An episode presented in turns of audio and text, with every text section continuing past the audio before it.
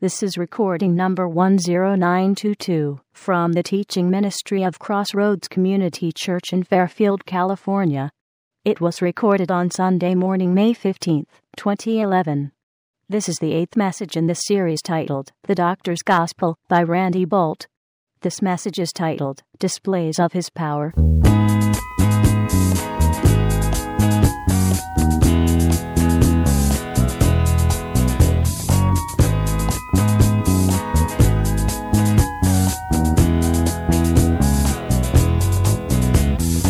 We're going to continue this morning our study of the Gospel of Luke that we are calling the Doctor's Gospel. The Doctor's Gospel. And I know that kind of sounds like an odd um, title, but Luke was a physician, a medical doctor. Now, of course, in uh, the first century, uh, medicine was not the same as it is today but still, it attracted to the profession people who had the same kind of mentality, same sort of devotion to getting things right, paying attention, being methodical, uh, having inquisitive, scientific minds. And Luke was one of those. And so his gospel is unique in the, in the when, and you may not know this, but the first four books of the New Testament of the Bible Matthew, Mark, Luke, and John uh, we call the gospels because they contain not that the rest of the Bible doesn't, but they contain the gospel, the good news about Jesus Christ, that He has come to pay the penalty for our sin, that we may have eternal life with Jesus. And so, um, the, the, Luke's gospel of the four Matthew, Mark, Luke, and John um, has this unique perspective of somebody writing under the inspiration of the Holy Spirit, not just out of his own head but under the inspiration of the Holy Spirit, still carrying the scent of his personality. So it has this unique perspective of being someone methodical, someone being very careful about the historic details. He was writing uh, the Gospel of Luke, and then the uh, second volume of his um, series, or two books, Luke and then the Acts of the Apostles, he was writing them um, for a guy named Theophilus, a high, a high ranking person of some sort, so we, we don't know for sure who he was, but to set in order an account of the things of the life of Jesus and the things pertaining to the um, early days of the church. And so, anyway, I tend to be sort of a methodical kind of a guy, and so I relate a lot to Luke's gospel and his writing style. Um, that's not why we're doing this study. We're doing this study, however, because we believe, I believe, that it is timely for us in, in these days and that God is speaking to us through it about the, the heart of Jesus for us. And I can't help but when I think about Luke I'm sure he didn't have a stethoscope in, in the first century, but I can't help th- thinking of him as I have seen every other doctor in my life with that stethoscope around the neck. And that leads me to think of him uh, listening for the heart of Jesus. And that seems to come across page after page as we make our way through this gospel. We're looking at chapter 7 this week. And uh, so I'd like to ask you to turn there with me. And uh, today we're going to be talking about displays of his power because we're going to see several occasions where remarkable, powerful miracles were performed. And we're going to take some time to consider some of the things that I believe God wants us to understand about the conditions, the circumstances under which, within which, God displays his power. How many of you have ever asked God for a miracle? Parking space, you know, something. yeah, and I mean, I don't mean to make light of it. Um, you know, I. Uh, I don't need to tell you the story, but uh, about two and a half years ago, I was sitting in the um, surgical waiting room at Kaiser Vallejo while my wife was undergoing surgery that I was uh, that I was uh, being told she was likely not to survive and praying for a miracle, and here she sits. God works miracles. He works miracles. And um, there are times, though, I know when you, because as a pastor, I get. I get to be with people in times of pretty intense um, struggle in their lives, and I know what it's like to have people c- crying out to God for miraculous intervention and not really knowing what they got to do to somehow convince Him that this is the time to do it, you know? Um, because we've all had the experience of having prayed and asked God for something as mundane as a parking place or as, um, you know, to us anyway, is as important as what I mentioned a bit ago about my wife's uh, healing, uh, and not seen God come through in the way that we thought He would. Let's just let's just admit that. And we've had those questions. Well, why why not? Why, why didn't you come through for me there? And we won't answer all of those questions today, but we're going to talk about some of that. That's what we're bumping up against. Because here's what happens you go through that, and you, or, or you experience something on that order, and you tend then from that point on to be sort of less inclined to really engage in faith and really trust God for things because you know, you know not quite sure. And I believe that God wants us to be, be people who get a hold of Him and hold tightly to Him, trusting Him always in the midst of every circumstance and condition of our lives, and believe that He is able to do as He says. His Word says uh, that He is able to do exceedingly, abundantly, above all that we could ask or think. And I don't ever want to be a person whose grip is somehow loosened because I, you know, have experienced times when things didn't turn out the way that I thought they should. So let's dive in here today and see what the Lord might teach us about that as we listen for the heart of Jesus in these stories. Verse 1. Now he when he concluded all his sayings, and you'll remember uh, perhaps that because it's been a few weeks since we left off here, that in chapter 6 there's an awful lot of red ink if you have a red letter Bible. One of the reasons I'm not using my Kindle today is because I like seeing the red ink and my Kindle's black and white. So, but anyway, there's a lot of pages there of uh, red ink, and that describes in a red letter edition of the Bible. Those are the words of Jesus, and so he's finished speaking, and uh, goes on to say, he entered Capernaum. Now, when he had concluded all his sayings in the hearing of the people, he entered Capernaum. Capernaum's a, a city on the shores of, of the Sea of Galilee. It's where Peter uh, and um, Andrew and James and John were from, and, and uh, Matthew, we think. And so, a place where several of uh, Jesus' disciples were, uh, you know, raised and had their homes and their businesses, and became sort of the Galilean center of Jesus' ministry. And a certain centurion, verse 2 tells us, had a servant who was dear to him and was sick and ready to die. Now, a centurion was a, a Roman uh, officer, military officer, over a hundred men. So he was a pretty prominent and important figure. We don't know a whole lot about this man, um, except for one thing that we're going to see in just a minute. But I want you just to, know, to note that this is a person of uh, that would have been respected greatly just by reason of his position of being a centurion. But not only that, we're going to find out that there's some another reason why the Jewish people of Capernaum had a, had more even additional respect for this man. Verse 3. So when he heard about Jesus, that's the centurion, when he heard about Jesus, he sent elders of the Jews to him, to Jesus, pleading with him to come and heal his servant. And you might think by reading this that it's kind of like, you know, here's this military officer who's used to just ordering people around, having his way uh, done uh, as he um, oversees and has charge of 100 men, that he calls in the, you know, Jewish elders and he says, Here, I want you to go find this Jesus and gives them instructions about what he wants them to do. You're going to find that the heart behind what he has just, what we've just read, is very different than that.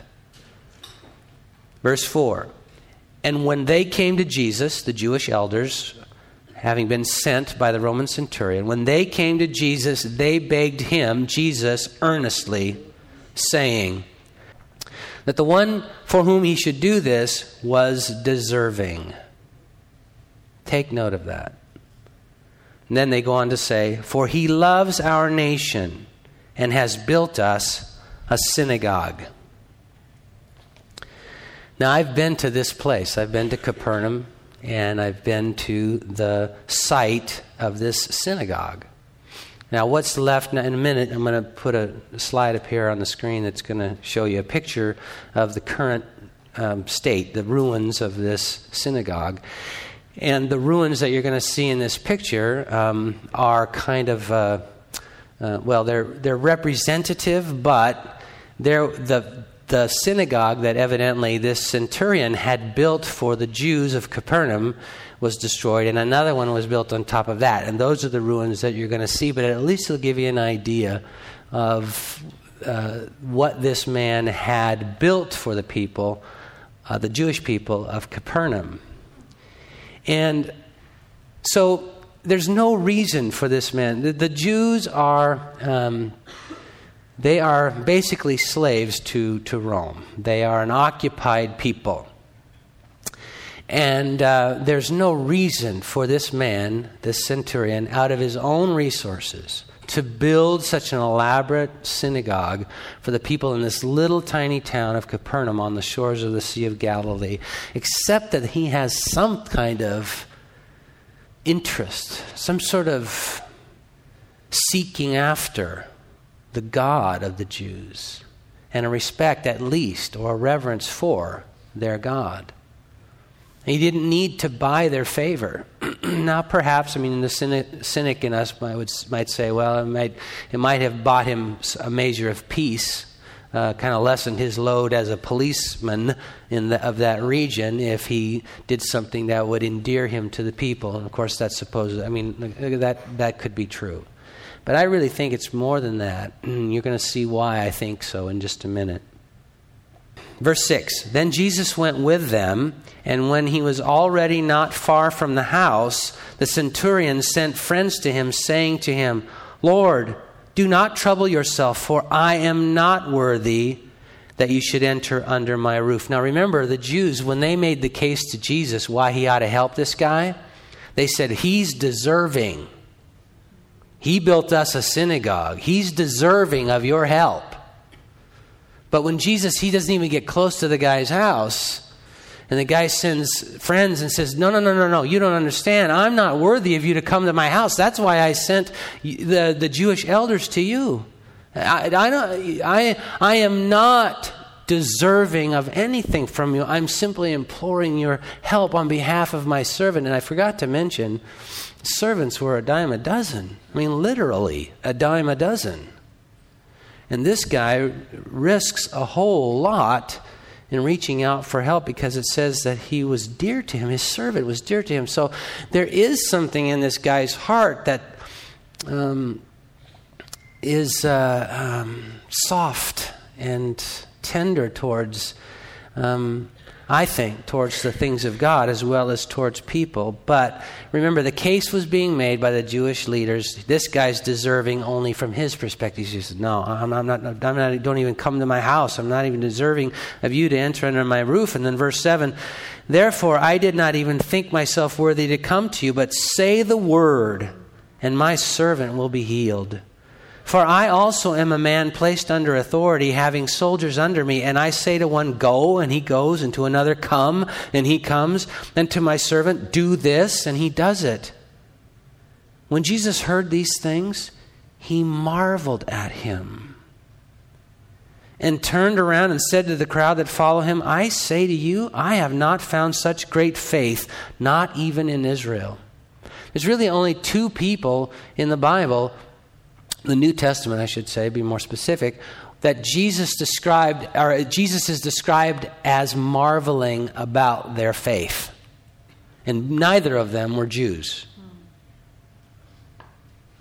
And so this guy, he says, Don't come to my house. I'm not worthy of you to even step foot in under, across my threshold. All you need to do, Jesus, is say the word. I know how this works. You are under some kind of authority that I can't even begin to comprehend, but I know what it's like on my side of things. I'm a man under authority, and because I have the authority of Rome backing me, when I tell one of my men to go, he's got to go. When I say to one of my men, come, they got to come. When I say to my servant, do this, they've got to do it. I know that you are under some kind of authority that I, I respect and revere, but don't fully understand. I just know this. I know you say the word, and my servant will be healed. And Jesus marveled, marveled, and said, I haven't found great this kind of faith anywhere in Israel. Verse 10 And those who were sent, returning to the house, found the servant well who had been sick. A marvelous miracle of God's provision of healing. Now, verse 11. Now it happened the day after, so we're just one more day, that he went, Jesus went, into a city called Nain. And many of his disciples went with him, and a large crowd. And when he came near the gate of the city, behold, a dead man was being carried out, the only son of his mother, and she was a widow. Now, The first uh, story, the Jewish leaders were making the case for why this man ought to be worthy or deserving of, of Christ's intervention. In this case, nobody's making that case, but it's just plain obvious. All of us would say, oh, well, this, surely this woman was deserving of Jesus doing something. I mean, this is her only son. She's a widow. And you can almost hear the violins start to crank up, right? And so Jesus encounters this um, funeral procession where was I? And verse 12. And when he came near the gate of the city, behold, a dead man was being carried out, the only son of his mother, and she was a widow, and a large crowd from the city was with her. When the Lord saw her, he had compassion on her and said to her, Do not weep. Let's read that again. When the Lord saw her, he had compassion on her and said to her, Do not weep. Then he came and touched the open coffin, and those who carried him stood still, and he said, Young man, I say to you, arise. So he who was dead sat up and began to speak, and he presented him to his mother. Remember, the person writing this is a medical doctor.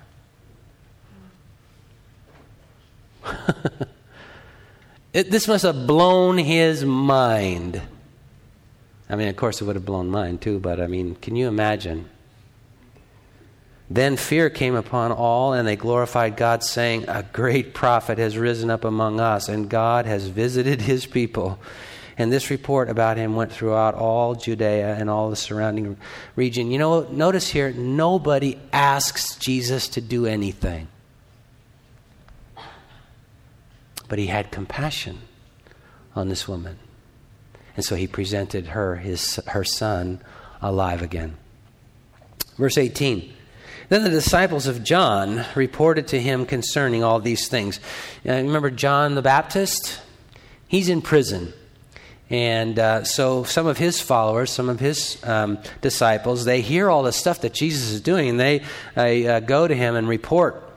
Verse 19, and John, calling two of his disciples to him, sent them to Jesus, saying, Are you the coming one, or do we look for another? Remember, John, when he baptized Jesus in the Jordan River, he declared to everybody present that this is the Son of God. This is the one who's been prophesied among us. And now, John's kind of having second thoughts. He's wondering, is this really, I mean, because John, like everybody else, understood Messiah to be, you know, Messiah's first, most important mission to be reestablishing the, the, um, the sovereignty of the people of Israel the, the kingdom of God, so to speak, among the people of Israel. And so you know that John is just waiting. He's just been sitting in prison waiting for Jesus to do something about these stinking Romans. And he's just out there healing people and preaching and whatnot. Come on, let's get on with the program here. We need to get rid of these Romans. And when he doesn't see this happening, he sends his, to, his disciples to Jesus to ask him about it. Verse 21 or 20. When the men had come to him, to Jesus, they said, John the Baptist has sent us, and you know that's kind of their calling card. That's the the reason that they are, are they want they want Jesus to know that somebody important is backing them. John the Baptist has sent us to you, saying, "Are you the coming one?" And that's a reference to Messiah. Are you the coming one? Are you the Messiah, or do we look for another? And that very hour, this is Jesus' response. And that very hour, he cured many of infirmities, afflictions, and evil spirits, and to many blind he gave sight. That was his answer to the question Are you the coming one? Or do we wait for somebody else? And Jesus went about and started healing people and stuff like that. And then, verse 22 And Jesus answered and said to them, Now he speaks to them. He says, Go and tell John the things you have seen and heard that the blind see, the lame walk, the lepers are cleansed, the deaf hear, the dead are raised, the poor have the gospel preached to them. And this is sort of a side uh, point, but notice that Jesus includes the preaching of the gospel to those who uh, are without as being on par all, with all of those other miracles. Don't ever um, think of, of the, God, the declaring of the good news of Jesus Christ as anything less than miraculous. It, it's a display of the power of God, just like anything else of any of this list. Then blessed is he. Here's where he kind of jabs back at John. He says, Blessed or happy is he who is not offended because of me. What was being missed by many, or if not all, of the Jews was that Messiah had a two. Uh, um, two, uh, there's two parts to his mission. And Jesus had clearly articulated, we read about it back in chapter 4, he clearly articulated his mission, and much of what he had to say had to do with setting people free, healing people, preaching the gospel, Yes, there will be a day when the kingdom of God is restored on earth as it is in heaven. But first things first. And he says to John's disciples, Go on back and, and say, Happy is he, this is what's happening. Happy is he who's not offended by me. Then we, what we follow, so he gives a little jab at, or a little stab at John. So what, we fo- what follows there in the next several verses is Jesus then speaking to the crowd that's gathering there and making clear that John is truly a prophet and um, the one who was sent to go before Messiah. He's not. He doesn't want anybody to get the wrong idea about how he feels about John. But I want you to look now down to verse 31. And the Lord said, To what then shall I liken the men of this generation? And what are they like? They are like children sitting in the marketplace and calling to one another, saying, We played the flute for you, and you did not dance. We mourned to you, and you did not weep. For John the Baptist came neither eating bread nor drinking wine, and you say he has a demon. The Son of Man, that's he's referring to himself, the Son of Man has come eating and drinking, the exact opposite. And you say, Look, a glutton and a winebibber, a friend of tax collectors and sinners. But wisdom is justified by all her children. What Jesus was saying is,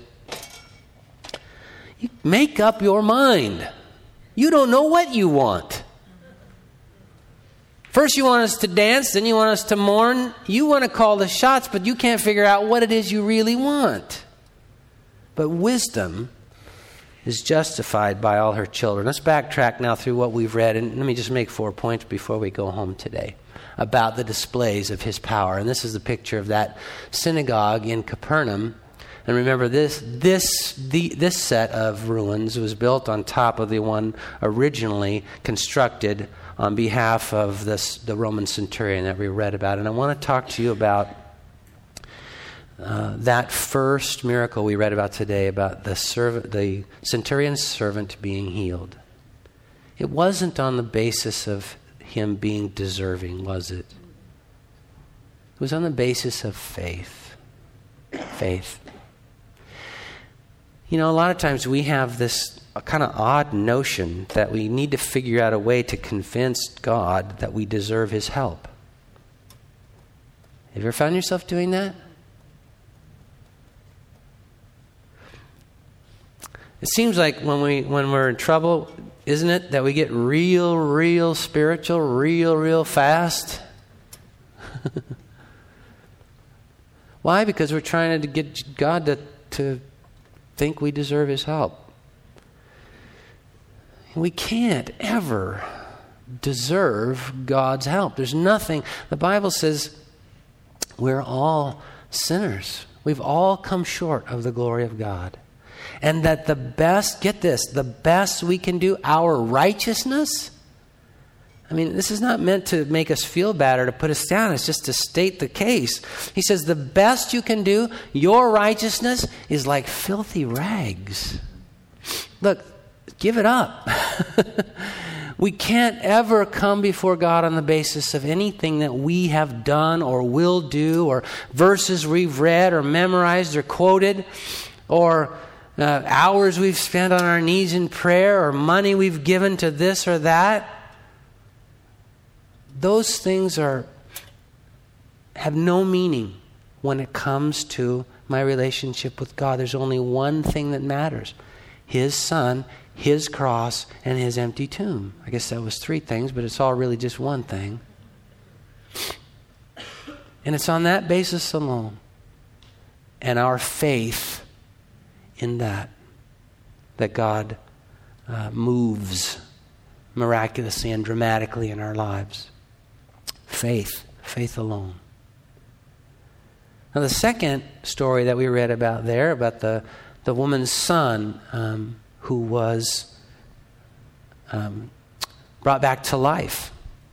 We read, we read there that Jesus had compassion on this woman. Nobody was even asking him to do anything. Have you ever had that happen? Where God just hauled off and did something fabulous for you and you weren't even asking for it? Why? Because He loves you. That's it. He loves you. He loves you. And anything and everything that God ever does for us is on the basis of our faith and His loving compassion.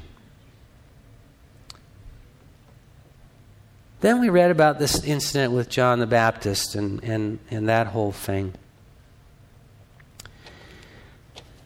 And I want to talk to you about another aspect of how God, uh, or, or the conditions under which God demonstrates his power, displays his power. There is this really, this element of timing.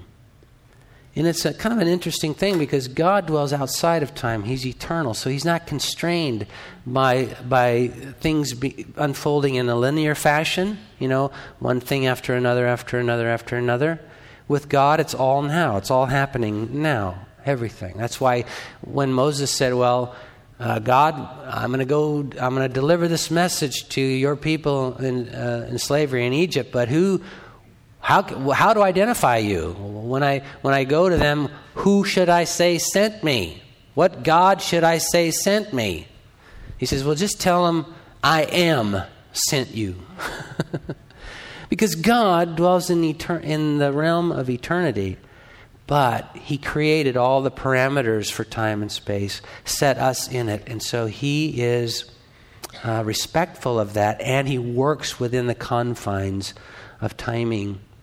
And there is, there are elements of um, timing that are involved in the way God moves powerfully and miraculously among us. And you've had this experience. Things that you thought you needed to have right now. And then God doesn't come through.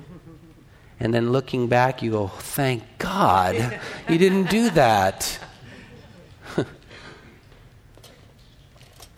God has timing to these things. And the, the timing of God is perfect. Perfect excruciatingly perfect. You know what I mean? And I, I've heard people say that, you know, God comes through at the 11th hour, you know. I don't believe that. He comes through right on time. But I know what it feels like, and to me, 11th hour is not late enough. uh, there are a lot of times I think, God, you missed the train. this ship's already sailed. But he always comes through and always comes through exactly when it's needed.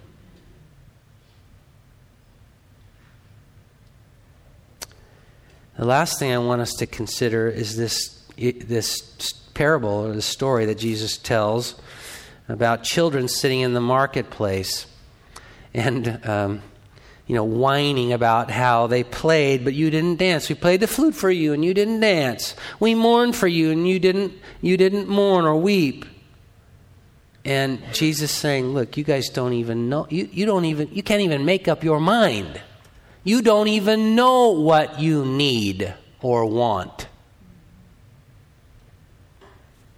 That's a hard pill to swallow because we all think we do. But our God in heaven has a little bit different perspective than we do.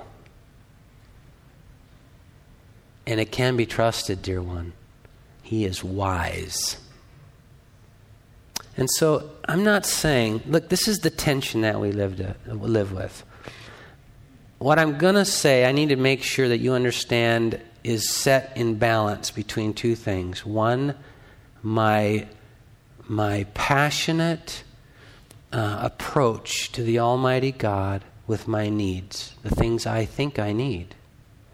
Without reservation or without hesitation of any sort, I bring to Him the cry of my heart. And I put my faith and my trust in Him completely knowing that it's not on the basis of my deserving anything from Him, but He loves me, and He's invited me to bring to Him everything of my heart's cry. So I do. I come. I bring Him my heart's cry. And I trust that He, His authority is all that's needed. All He needs to do is speak the word, and it'll be done. But on the other side of that balance, I trust his timing and I trust his wisdom. There are some times when, when Jesus has to say, not yet. And sometimes he has to say, no. But it's never because he doesn't love me. It's always exactly because he does love me. And he wants the best for me. I think I've used this illustration before. I could, I could give you a lot of them, but uh, you know, from my own life about the timing and wisdom of God, but maybe this one will just uh, uh, kind of tell the story. When I was in, um, when I was graduating from out of middle school and, and, about ready to go into my first year of high school, I had a girlfriend um, named Jamie, and. Um, uh, and um, I was sure we were destined to be for, t- forever together. I'm sorry.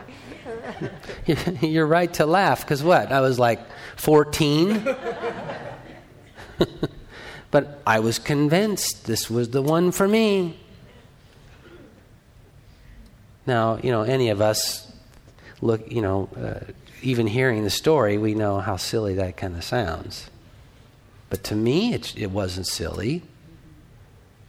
From my, my little 14 year old perspective on life, this was the biggest deal going, man. And you bet I did a lot of praying about that. But God loves me. God loves me. And he knew that I desperately needed Susan Ann Cunningham in my life.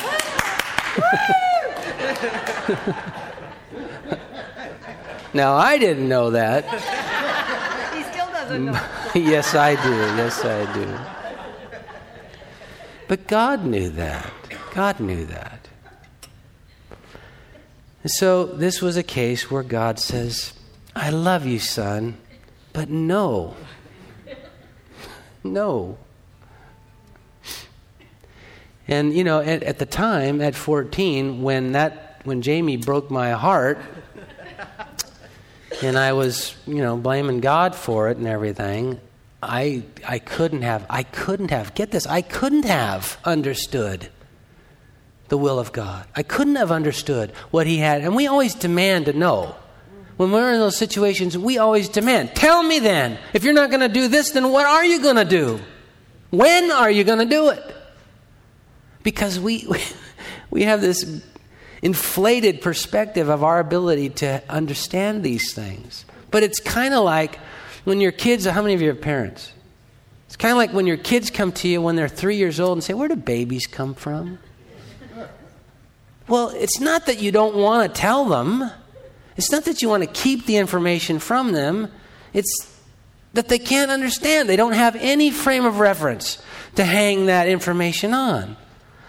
So, you know, you tell them something. Oh, they, they come from mothers. well, well, how? Uh, you know how it goes, right? But they don't have the frame of reference to be able to deal with it. And we are like that. Listen, God has eternal perspective.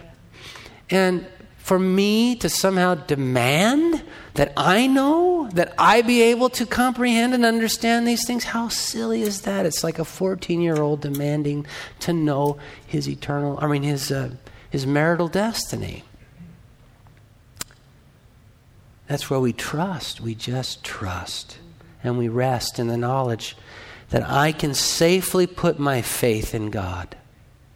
Dear one, if you don't hear anything else today, please hear this. You can safely put your faith in God.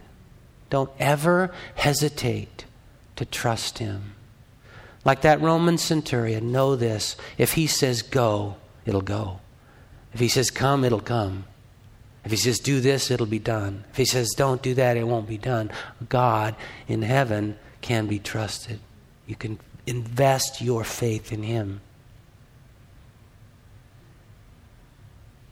And He loves you. And everything He ever will ever do for you will be on the basis of that.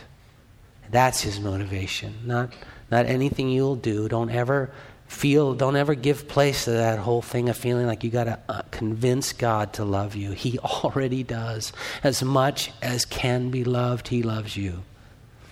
But there are aspects of His timing and aspects of his wisdom to come into play, and there's a, there's a balance here.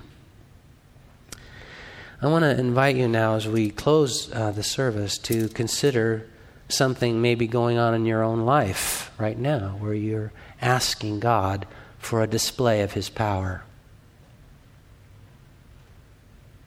I'm asking God for a miracle for one of my kids.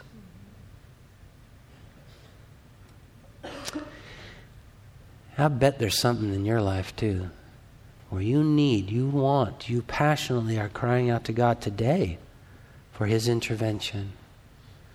Well, have that in mind as we go to prayer now. Let's get to our feet.